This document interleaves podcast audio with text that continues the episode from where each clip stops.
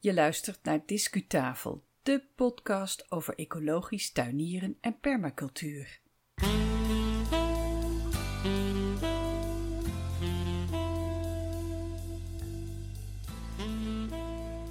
Welkom bij de Discutafel podcast. Fijn dat je weer luistert. Mijn naam is Yvonne Smit en vandaag is het 20 december 2018. En dit is podcast aflevering 28. In het Discu-journaal ga ik je iets vertellen over mijn eigen ervaringen met de kosten die ik heb moeten maken, of mogen maken, voor mijn tuin in het afgelopen jaar 2018.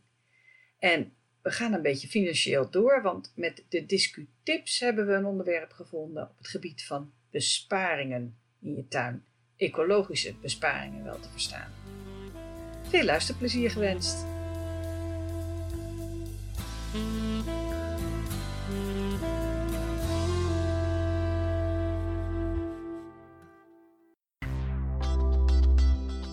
Discu Journaal.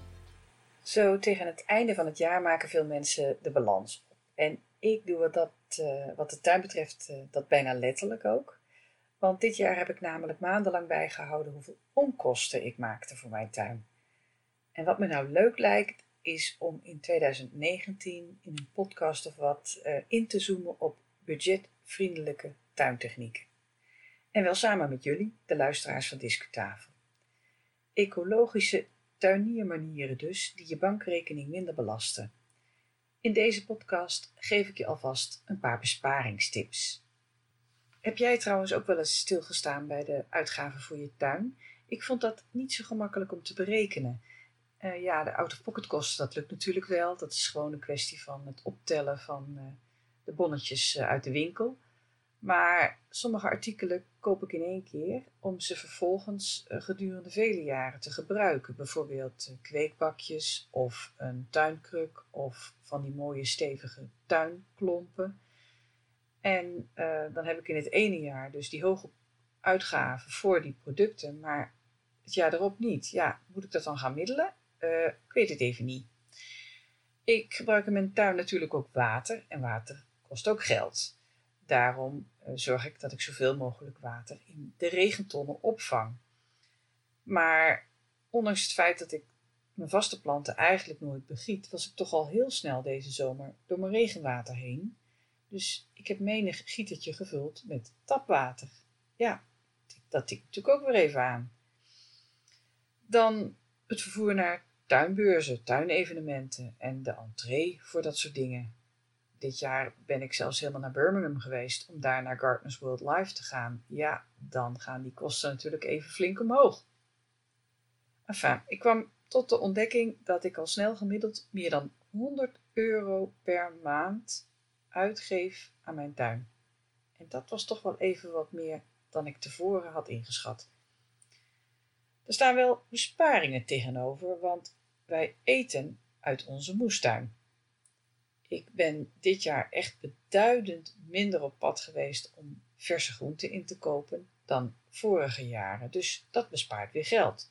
Aan de andere kant, als ik overschotten had in mijn moestuin, ja, dan ging ik die toch wel invriezen. En de stroom voor die vriezer, ja, dat kost dan weer geld. Kortom, het is allemaal niet zo heel eenvoudig om een kostenbatenbalans te maken. En dan zijn we er nog niet. Want om het verhaal nog wat genuanceerder en complexer te maken, tuinieren is voor mij, behalve dat ik mijn voedsel een beetje verbouw, is het ook een hobby. Ik heb er lol van. Ik blijf er fit bij. Ik word er blij van. Dus uh, wie weet wat ik allemaal heb uitgespaard aan uh, zakdoekjes en aan doktersbezoeken. En mijn omgeving vindt het ook wel leuk als ik blij ben. Nou heeft ieder zijn eigen financiële overwegingen natuurlijk en zijn mogelijkheden en zijn grenzen. Dat moet je allemaal zelf bepalen. Voor mij geldt wel dat de hobby ook zo verrijkend is voor mijn, voor mijn lichaam, voor mijn geest, voor mijn ziel, dat dat best wel wat mag kosten. Ik heb bijvoorbeeld een aantal van die fraaie metalen plantlabels gekocht. Gewoon voor het mooi. Terwijl je natuurlijk ook goedkopere alternatieven hebt. Trouwens, ik, ik bedenk nu, dat, um, dat ik in het tuinseizoen eigenlijk bijna niets heb uitgegeven aan andere vormen van entertainment. Want ik was gewoon lekker in mijn eigen tuin aan het klussen. Dus um, Als een ander op het terras zat, of naar de film ging, of voor mijn part naar het museum, dan liep jouw podcast-host in nieuwe tuinklompen en in oude kleren gewoon lekker rond te over haar eigen groene erf. Dus dat filmkaartje, dat heb ik uitgespaard, zal ik maar zeggen. Ik geloof niet dat ik alle uitgaven in 2019 eh, weer ga noteren. Ik vond het eigenlijk een vrij vervelend klusje. En ik ben er dus in het loop van het jaar ook wel mee gestopt. Op het moment dat ik inzicht had in waar de grote posten zitten. En welke posten ik, uh, waar ik moeite mee heb. En welke posten ik gewoon ook accepteer. Van nou, dat is prima zo. Nee, wat ik, wat ik liever wil dan boekhoudertje spelen, dat is um, in detail bekijken hoe ik een klusje goedkoper kan uh, doen en tegelijkertijd ecologisch vriendelijk. En ik vind het heel leuk om jouw ideeën daarover te horen en ze vervolgens met de andere luisteraars van Discutafel te, te delen. Laat ik je alvast een paar budgetvriendelijke tuiniermanieren geven. En die budgetvriendelijke tuiniermanieren die heb ik beursberichten genoemd. Vond ik wel een leuk woord, want uh, ze zijn goed voor je portemonnee, nietwaar? Je hoeft niet mee te schrijven met deze beursberichten, want op onze website discutafel.nl vind je in de show notes meer informatie. Discutips. Het eerste beursbericht gaat over het conserveren van oogst uit je moestuin, als je die hebt. Of misschien heb je wel één fruitstruik in je siertuin.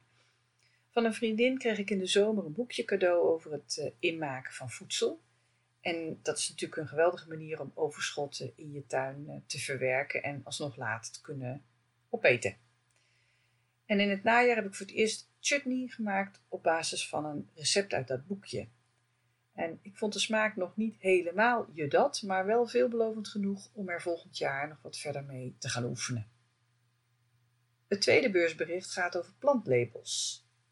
Je kan ze kopen in alle soorten en maten, maar kijk eens rond op je zolder of in je schuurtje en misschien maak je ze gemakkelijk zelf. Van afgedankte lamellen bijvoorbeeld. In de tuin van mijn uh, podcastcollega Marlies staat her en der heel uh, eigenwijs zo'n uh, uitgeknipte rechthoekige stuk van een oude lamel omhoog met de naam van de plant erop. Ziet er heel grappig uit. En um, het is natuurlijk ook uh, goed voor je portemonnee, want je hoeft die labels in de winkel niet te kopen. En tegelijkertijd is het ook goed voor het milieu, want die afgedankte lamellen kan je beter hergebruiken dan weggooien. Voor het beschrijven van die plantlabels zijn uh, watervaste stiften te koop. Ik weet niet goed hoe milieuvriendelijk die zijn, maar ik heb zo mijn bedenkingen. Dus het derde beursbericht gaat dan ook over een alternatief daarvoor. En wat wij gebruiken is heel eenvoudig: een potlood en een vlakgom. Want je kunt met potlood schrijven in alle weersomstandigheden.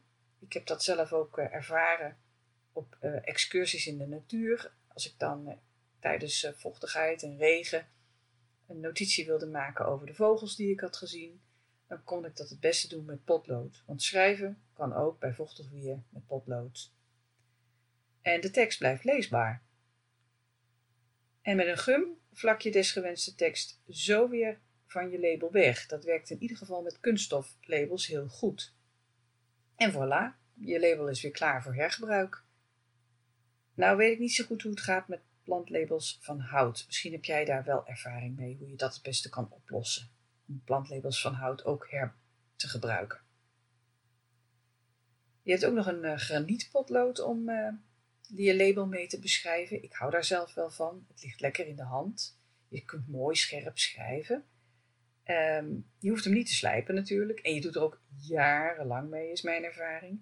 En met een gum of een vochtige doek wrijf je de tekst gewoon gemakkelijk weer van je label af. Dan de volgende beursberichten en die gaan allemaal over petflessen. Ik weet niet hoe het jou vergaat, maar uh, terwijl ik eigenlijk nagenoeg nooit producten in petflessen koop, belanden ze toch in de loop der jaren in ons huishouden. Al is het maar omdat ik ze af en toe uit het gemeenteplantsoen vis, waar voorbijgangers ze achterloos hebben ingemikt. Met zo'n petfles kan je van alles doen in je tuin. Je maakt er bijvoorbeeld in een handomdraai een mini-kloche van. Wat doe je dan? Je draait eerst de dop eraf En dan snijd je de bodem uit de fles. Wel even oppassen dat je jezelf niet verwondt natuurlijk. En die mini-klosh die zet je dan over bijvoorbeeld je tere plantjes in het voorjaar. En zo beschermt die mini-klosh uh, jouw plantje tegen koude en tegen wind. Zo verleng je het groeiseizoen en verhoog je de overlevingskans van je plantje. Misschien is het wel handig om er even een paar stokjes tegenaan te zetten om wegwaaien te voorkomen. Een andere toepassing van zo'n afgesneden petfles, dat, uh, dat is dus beursbericht 5 die ik hierbij voor je heb, dat is die van een uh, ingietopening bij je planten, zeg maar een uh, trechter. Ook hier heb je de dop eraf gehaald, je hebt de bodem eruit gehaald en je zet de petfles ondersteboven met de kleine opening naar beneden in de aarde. En dan giet je het water erin en dat water dat zakt langzaam de grond in en is direct dicht bij de wortels. De verdamping is minimaal. Je hebt, dit, uh, je hebt dus eigenlijk minder water nodig en je bent veel effectiever bezig. Ik heb dit zelf toegepast in de kas, maar ook op een droge helling in de volle grond. Uh, tussen plantjes die ik net had uitgeplant, dat waren heestertjes. En die wilde ik wel vochtig houden, ondanks het feit dat die helling heel droog was en er deze zomer bijzonder weinig regen viel. Dus wat deed ik? Ik plaatste uh, omgekeerde petfles in de grond.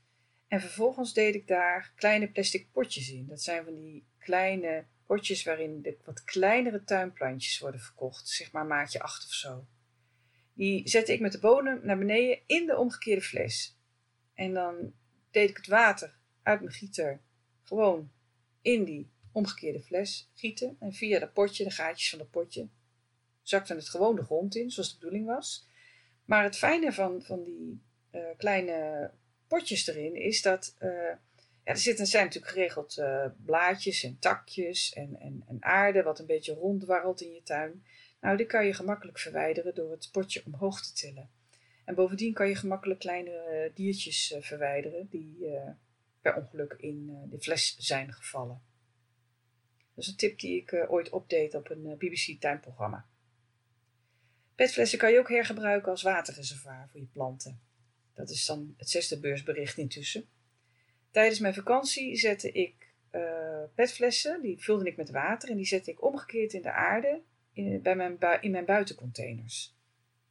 Je kunt een gaatje in de dop maken, dan druppelt die langzaam leeg, maar je hebt ook druppelaars in de handel.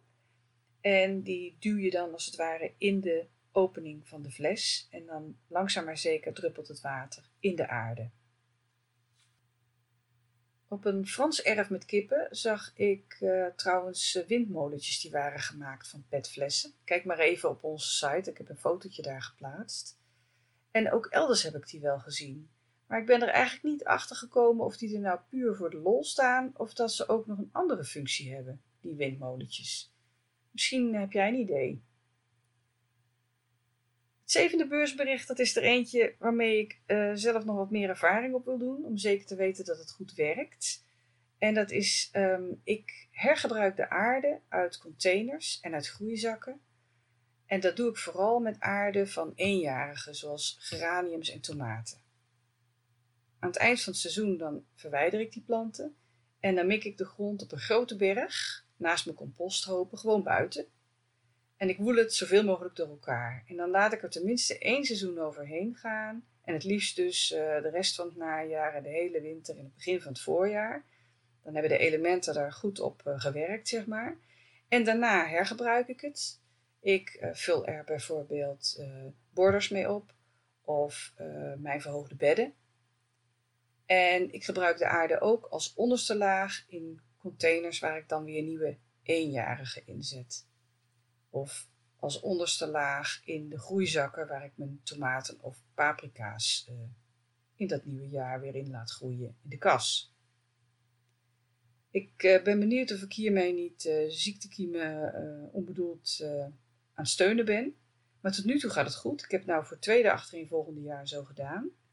Maar ik zorg er wel voor dat ik bij het leeggooien op die berg grond, dat ik alles zoveel mogelijk door elkaar gooi. Dus uh, de verschillende soorten grond en de verschillende soorten planten waar ze, waar de, waar die erin gestaan hebben, dat probeer ik zoveel mogelijk te mengen. Nou ja, dat is, voor mij is dit een, een, een heel goede manier om uh, te besparen op, op aarde, grond en op compost. En zoals je weet, compost is een beetje het, uh, het goud van je tuin. Nou, dat soort tips bedoel ik met budgetvriendelijke tuiniermanieren. Zullen we samen allemaal onze beursberichten, onze besparingstips verzamelen? Stuur je reactie naar yvonne.smit.discutafel.nl Dat is yvonne.smit.discutafel.nl en Yvonne schrijf je met een i. En misschien heb je er een foto bij, dat zou helemaal leuk zijn. En de leukste besparingstips, die bespreken we in een volgende podcast. En nou weet ik niet wanneer jij deze aflevering beluistert. Het is nu december 2018, maar wie weet eh, beluister je dit in januari of februari. En je reactie is natuurlijk altijd welkom. Maar om je tip te kunnen gebruiken voor je podcast willen we hem graag op een bepaald moment binnen hebben. Binnen hebben. Dus laten we zeggen uiterlijk 31 januari 2019. En hoor je dit nou na die tijd, laat je niet tegenhouden. Stuur gewoon je tip op en wie weet. Lees dit alles nog eens na op discutafel.nl. Discuslot.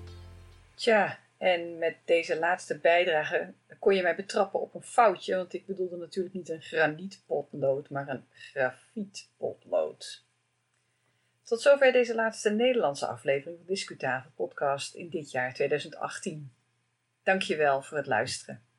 De volgende aflevering hopen wij te publiceren op 27 december en die podcast is Engelstalig. We nemen je dan mee naar biologische demonstratietuinen op de thuisbasis van Garden Organic in Engeland. Zoals altijd kan je de shownote van deze Nederlandse aflevering en ook van de Engelse afleveringen teruglezen op discutafel.nl en daarin staan ook de nodige hyperlinks naar meer informatie. Discutafel is een initiatief van Yvonne Smit. De volgende Nederlandse podcast kan je beluisteren vanaf 3 januari 2019. Ga intussen lekker naar buiten en graag tot de volgende keer. We besluiten met old school discu-wensen voor al onze luisteraars.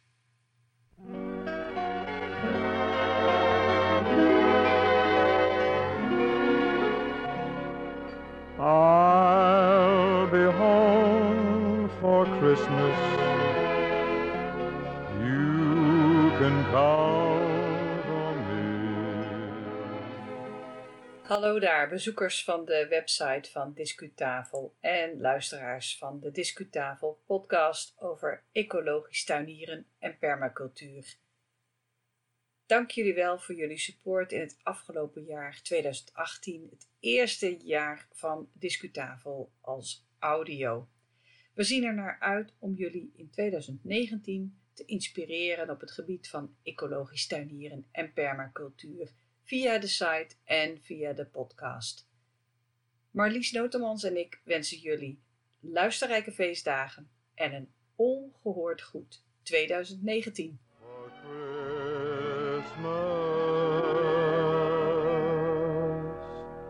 If all